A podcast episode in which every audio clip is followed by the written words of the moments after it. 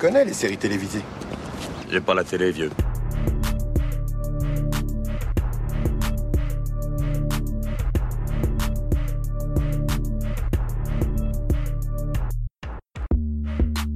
Salut à toutes, salut à tous, soyez les bienvenus dans la saison des séries, votre podcast consacré aux séries d'hier et d'aujourd'hui. Je m'appelle Junior, je suis très heureux de vous retrouver, j'espère que tout va pour le mieux de votre côté. Petit rappel d'usage, si vous aimez l'émission et si vous avez envie de nous soutenir dans le but de la faire connaître à un large public, n'hésitez pas à en parler autour de vous, mais aussi à mettre un commentaire et 5 étoiles sur les plateformes Apple Podcast, iTunes ou Podcast Addict. Aujourd'hui, ma complice du jour vous aviez pu l'entendre dans l'épisode consacré à Vendavision ou dans notre épisode d'un pilote presque parfait. Il s'agit d'Hélène. Salut Hélène. Salut Junior. Tout va bien? Tout va très bien. Parfait, alors ensemble on a du pain sur la planche. Aujourd'hui avec une émission consacrée à une série dans l'actualité, il s'agit de Evil ou Evil pour les plus anglophones qui nous écoutent, dont la saison 1 vient de s'achever sur TF1. Vous pouvez la rattraper en replay ou sur le site, euh, la plateforme Salto. C'est d'ailleurs sur cette plateforme que vous pouvez découvrir depuis le 20 juin dernier la saison 2. Je vous propose un extrait de la série Evil et on en parle juste après. Notre mission, c'est de dire si la situation requiert un exorcisme ou plus de recherche. Pourquoi vous êtes venu me chercher? Le problème avec mon boulot, c'est que la possession ressemble beaucoup à la folie. Ça veut dire quoi ça pour vous? Je veux votre scepticisme. J'y crois pas à tout ça. Les démons et les possessions. Vous n'avez pas besoin de croire en des forces surnaturelles pour savoir qu'il y a des gens malveillants sur Terre. Je crois que vous êtes dépassé par les événements. ça va, ça faisait assez peur.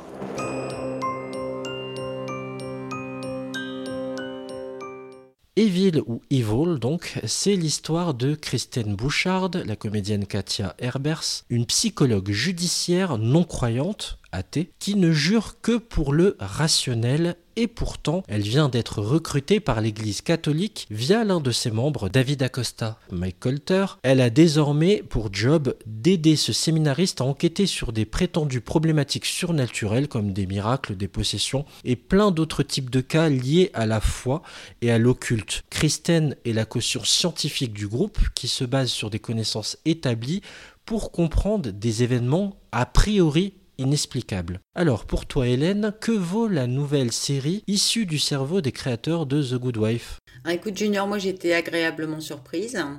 J'ai découvert la bande-annonce euh, de TF1 en regardant euh, la TV. Et j'ai tout de suite voulu regarder la série et je me suis aperçue qu'elle passait très très tard le soir, le mercredi soir et assez tardivement. Donc je m'attendais à une histoire euh, de bon d'exorcisme, hein, de, du pragmatisme contre euh, la, religion. Je m'attendais un peu au conflit puisqu'on a déjà vu ça aussi dans d'autres séries que j'ai pu voir sur Netflix par exemple ou des films qui opposent un peu les deux, c'est assez régulier. Et bon, je, voulais voir de quoi ça retournait et j'étais euh, agréablement surprise hein, dès le premier épisode.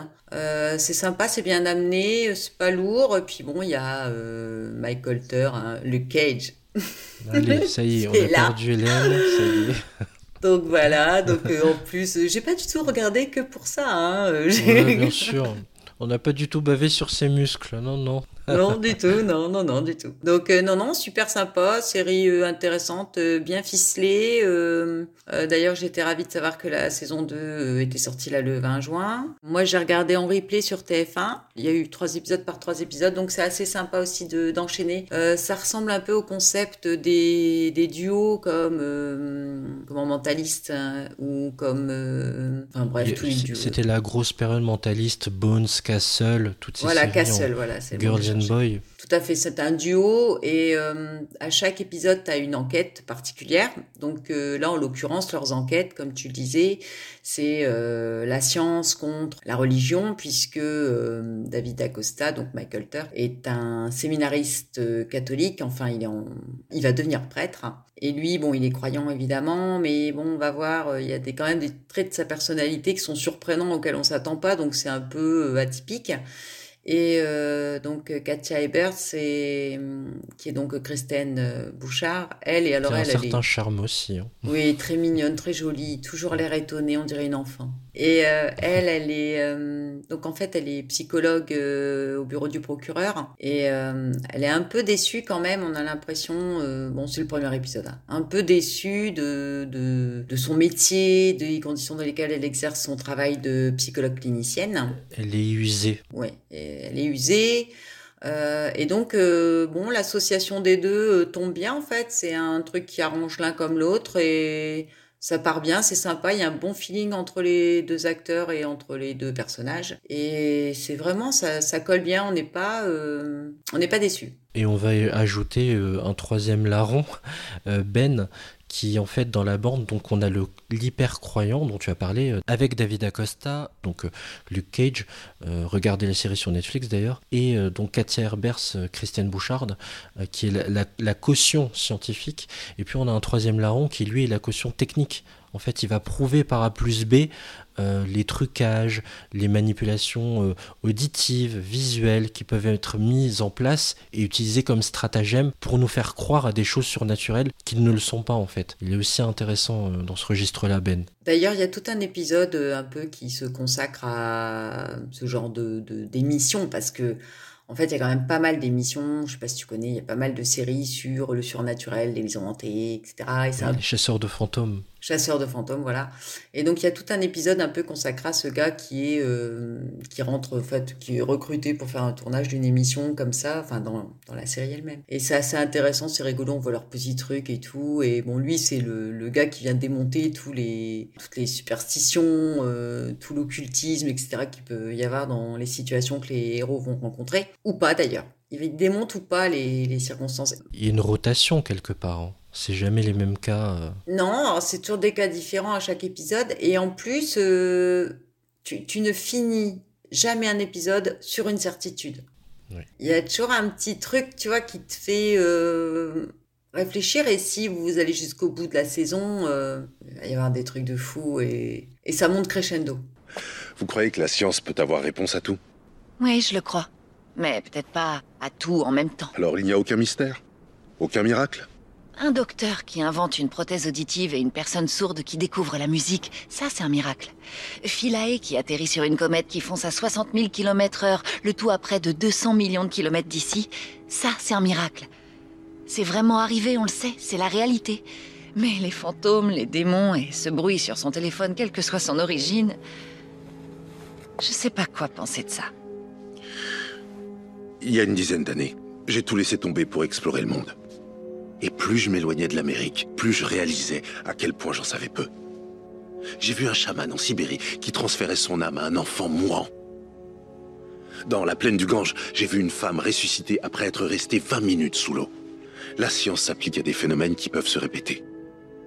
Mais la plupart du temps, ce qu'il y a de plus intéressant dans la vie ne se répète pas. Ouais, c'est une série qui est vraiment bien faite. C'est Hélène qui m'en avait parlé. En fait, la toute première fois que j'en ai entendu parler, c'était, euh, ça devait être diffusé dans le cadre du festival Sérimania. Euh, ça devait être projeté dans les euh, découvertes, euh, grandes découvertes séries américaines, donc de 2020. Sauf que pas de bol. Confinement, annulation du festival. Du coup, je pouvais plus aller voir la série sur grand écran. J'ai vu passer ça sur TF1, mais j'ai vu que c'était tard. J'ai laissé tomber. C'est Hélène qui a poussé, hein, faut bien le dire pour qu'on en parle, et à juste titre, tu as eu bien raison. Et j'ai lancé la série et je me suis dit, pour une série qui est diffusée sur une chaîne très grand public aux États-Unis, donc une chaîne dite de network, c'est l'équivalent des chaînes de TF1 et M6 en France. hein. C'est la CBS aux États-Unis, c'est vraiment la chaîne à papa, quoi. C'est là où on diffuse les NCIS, les experts, tous les remakes euh, qui, ont été plus ou moins bien réussis, les Magnum, les MacGyver, euh, Hawaii Five-O c'est cette chaîne-là. Donc des séries extrêmement formatées avec des épisodes qui se suivent et qui se ressemblent. Et ben là, c'est pas le cas. C'est une atmosphère différente, c'est une façon de raconter qui est exigeante. On a besoin de 100% de votre attention et on joue avec nos peurs, avec nos angoisses, et, c'est extrêmement bien fait. Les acteurs ils sont convaincants, et on, peut ajouter au casting d'ailleurs Michael Emerson, qui est euh, l'ancien Finch de Person of Interest, et qu'on a pu voir aussi en Linus, Benjamin Linus dans Lost, et qui, euh, ça fait très bizarre parce que dans Person of Interest c'est un gentil, et là c'est un salaud de première. J'ai eu beaucoup, beaucoup, beaucoup de mal à m'y faire, mais c'est une série qui est très sympa. Juste une chose, plus personnel d'ailleurs comme question Hélène, mais on va prolonger ça bien sûr, cette idée-là de la peur, parce qu'on est dans une série euh, qui joue sur nos peurs, parfois horrifiques. Dans quelle catégorie tu la mets, toi qui as l'habitude de regarder des séries horrifiques? Tu sais, par rapport à American Horror Stories, The Preacher, tout ça, où est-ce qu'on la met? Alors euh, moi, American Horror Story, à part Horror Story, pardon, à part la, première saison sur la maison hantée, c'est la seule qui m'ait vraiment fait peur. Les autres, c'est plus de l'horreur, euh, un peu style Vendredi 13. Après, euh, dans le, même style, Maison hantée, etc., on a aussi The Haunting of Hill House qui fait quand même assez peur. Et cette série, moi, je la situe pas dans l'horreur vraiment, euh, puisque c'est pas horrifique. Je la classerai pas non plus comme euh, la saison de la Maison hantée dans American Horror Story. C'est quand même beaucoup moins violent. C'est quand même plus grand public tout en étant quand il y a quand même des images par moments qui font peur non, je, dirais c'est entre les deux. D'accord. Ça fait peur quand même, honnêtement. Moi, la, le premier épisode, j'ai quand même. Euh, il y a quand même, on est saisi, enfin c'est saisissant tout en restant tout à fait supportable. Tu as peur et euh, tu as souvent, on va dire, une explication, euh, comme il y a des cas où tu n'en as pas. Et ce qui est bien, c'est que tu as un peu les deux sensations. Tu dis ouais, je vais être rassuré. après, ils vont le dire mais non, c'est pas ça. Regarde, c'est ça. Et par moment, non. Donc, Complètement t'es es surpris, tu vois, c'est pas comme euh, honnêtement American Horror Story. Au bout d'un moment, quand en as vu un, euh, même la saison sur l'hôtel, etc., tu sais que ça va être des scènes horribles, qu'il va se passer forcément quelque chose d'abominable. Il y a moins de surprises. Ouais, tu connais le fonctionnement en effet du, du producteur euh, Ryan Murphy. On sait comment il fonctionne, producteur-créateur. Il a tendance à se répéter aussi de saison en saison, même si le cadre change. On, va parler un peu des personnages principaux, vite fait pour les, les définir. Euh, on a Kristen, cette mère célibataire.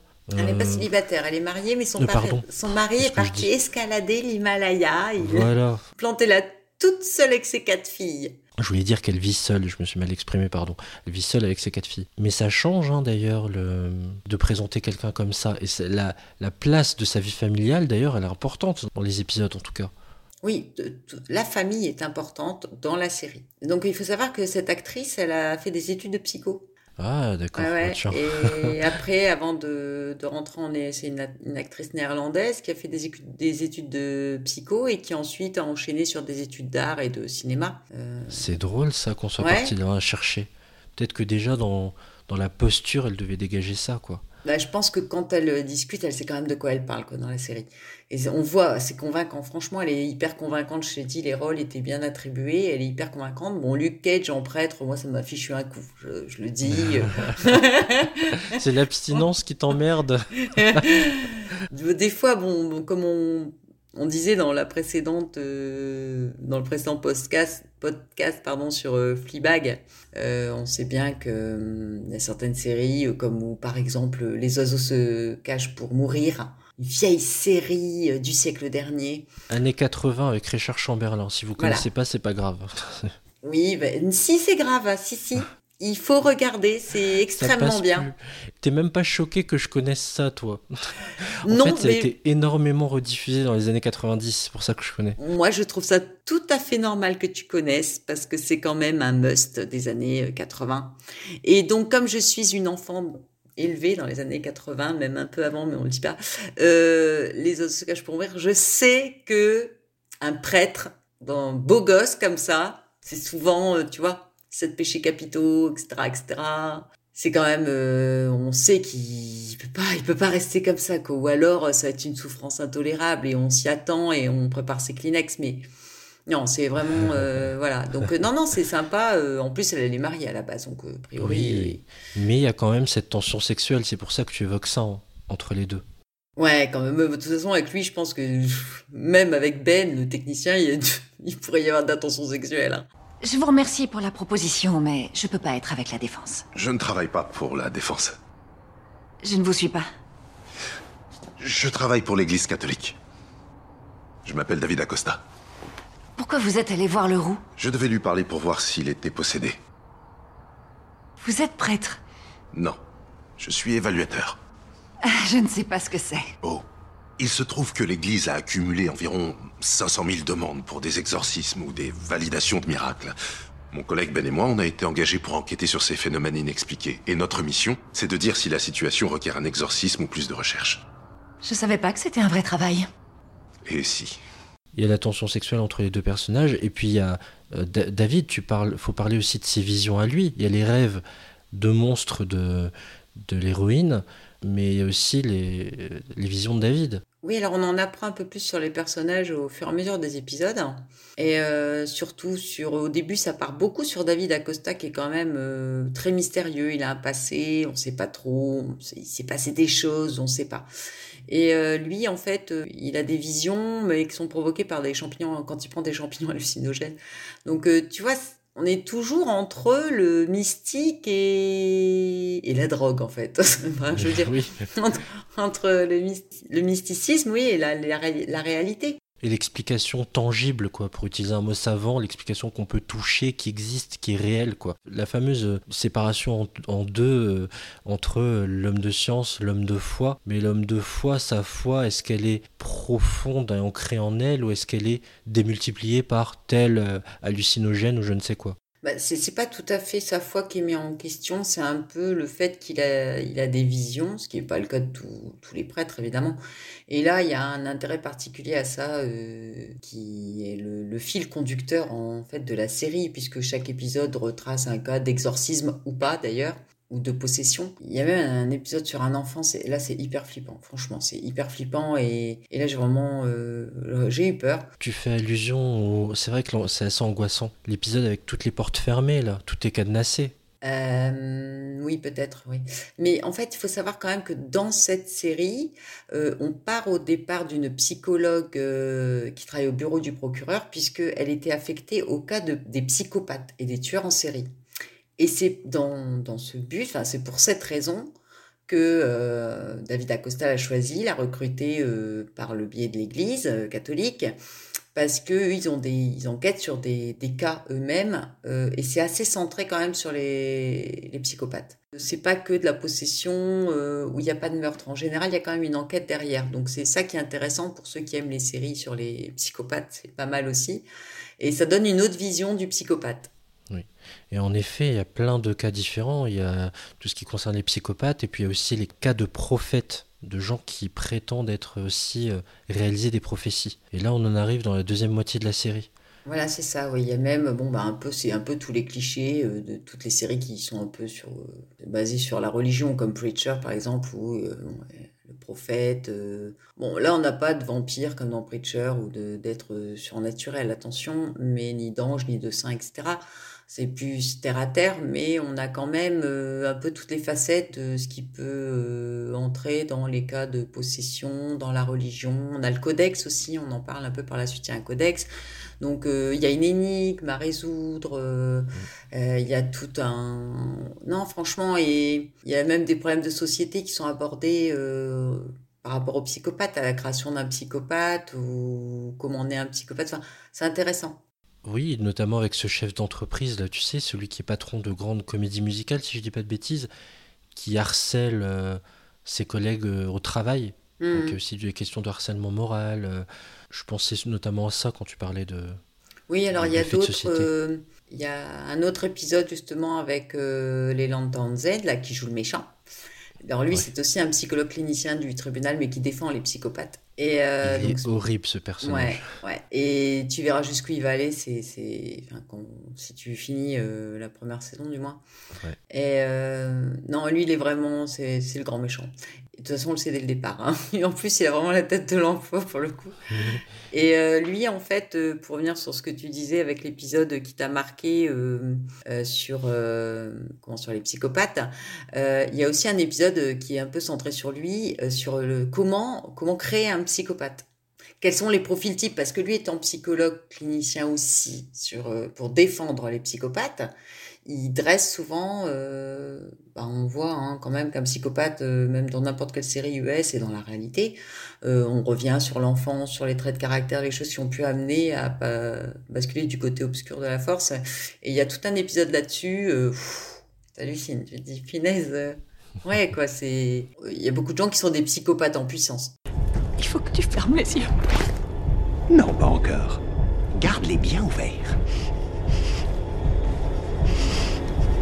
Salut. Mon petit nom c'est Georges. Ravi de te connaître. Est-ce que tu portes des sous-vêtements pour ton nouveau patron, David?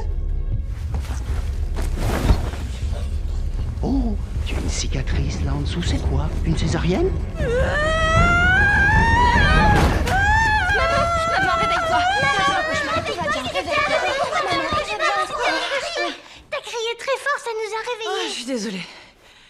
J'ai fait un cauchemar Ça ne parle que de ça, hein, de maladie mentale et surtout de prendre soin de soi aussi mentalement, puisque Christine consulte elle-même un psy d'ailleurs pour mettre des mots sur ses rêves tordus qu'elle a de ce Georges qu'elle s'est créé. C'est pas un spoil que je vous révèle, c'est dans le premier épisode parce qu'elle se crée un monstre comme ça qui s'introduit dans sa chambre, qui a le désir de découvrir ses parties intimes. Enfin, c'est complètement barge. Elle a besoin de l'exorciser justement en en parlant. C'est extrêmement bien amené, extrêmement euh, juste dans, la façon dont c'est raconté.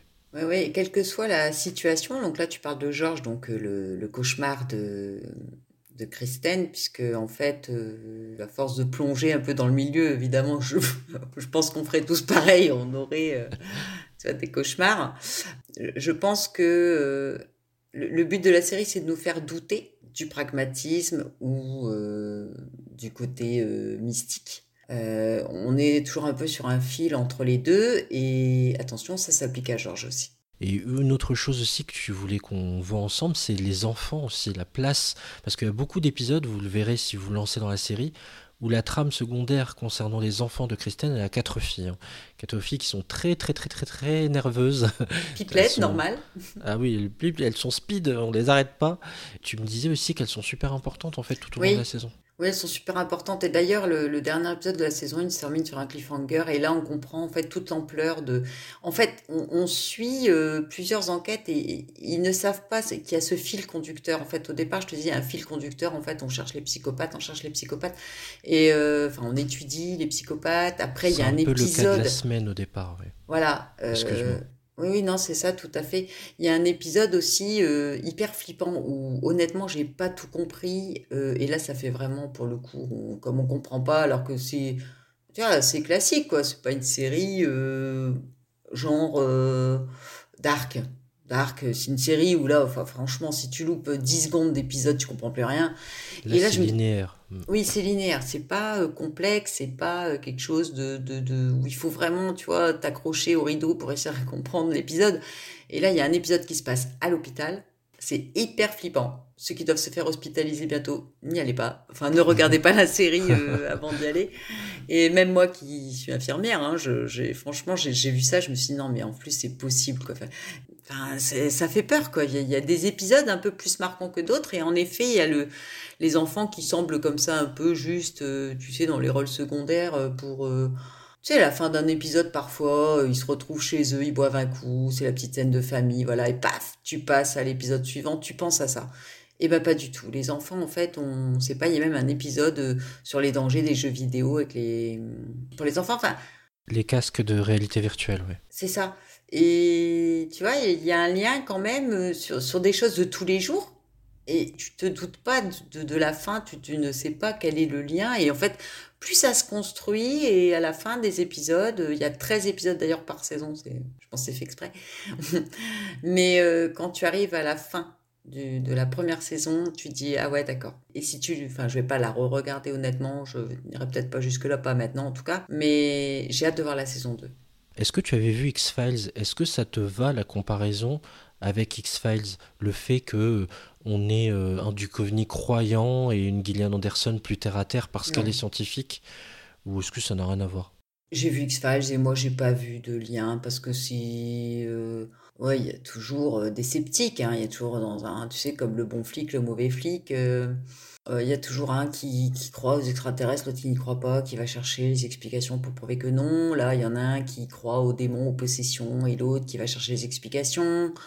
Euh, bah, c'est le but. euh, si ça n'existait pas, je pense qu'on se retrouvait dans du Ryan Murphy, genre euh, l'épisode où ils sont dans la maison hantée, dans la forêt, là, qui est complètement nul. La, la saison, euh, je ne sais plus le nom de la saison où ils sont Roanoke. Voilà, non, Non, je comprends. Non, c'était juste par curiosité parce que ça revenait souvent dans les articles qui commentaient la série, un X-Files moderne. Je comprenais pas trop en fait. Moi, quand je la regardais, je voyais pas ça. Mais bon. Non. J'ai vu comme toi et je, ben, non, je j'adhère pas trop euh, que ce point de vue. Par contre, euh, pour le comparer à quelque chose qui, qui ressemble un peu, je n'aurais pas vraiment de Mais c'est d'exemple. pas évident. Non. Ouais, voilà, c'est ça. C'est peut-être ça, en fait, tu vois, l'originalité de cette série, c'est que j'essaie de trouver quelque chose qui ressemblerait, je trouve pas. C'est ce qui fait sa singularité et tant mieux en fait. C'est pas plus mal. Est-ce que tu, pour toi, on a fait le tour d'Evil ou est-ce que tu as encore d'autres choses à ajouter sur cette série? Qu'est-ce que tu souhaites dire à nos auditrices et Mais auditeurs? j'ai hâte de voir la, la saison 2. D'ailleurs, elle est sortie. Donc, Ouais. euh, je vais vous laisser. Bon, on a compris, allez, ciao, je vais conclure l'émission tout seul. Encore. non, mais c'est nickel, en effet. hein, la saison 2 est dispo depuis 4 jours, au moment où on enregistre en tout cas, depuis quelques jours. La série s'appelle Evil, elle est, ou Phénomène d'ailleurs, tu m'as appris ça, Hélène. Est disponible donc sur euh, en replay sur TF1 euh, replay. Vous avez la fin de la saison 1, sinon vous avez l'intégralité de la saison 1 en replay sur Salto et la saison 2 qui est déjà là, mais je le précise en VO, en US plus 24 comme on dit, donc le lendemain de diffusion américaine en VO. Si vous voulez la VF, malheureusement il va falloir attendre une bonne année avec TF1. Donc euh, soyez patients. Voilà, la série est donc dispo sur ces plateformes TF1 et Salto. C'est déjà la fin de cet épisode de la saison des séries. Merci Hélène d'avoir été avec moi. Merci à toi, Junior. Pour écouter ou réécouter la saison des séries, vous pouvez nous retrouver sur toutes vos plateformes streaming préférées, sur Apple Podcast. Je vous invite à nous mettre un commentaire et une note jusqu'à 5 étoiles afin d'aider à faire grandir notre podcast. N'oubliez pas de nous suivre sur nos comptes Twitter et Instagram. Merci à vous de nous avoir suivis. Je vous souhaite plein de bons épisodes. Prenez bien soin de vous. À très bientôt. Ciao.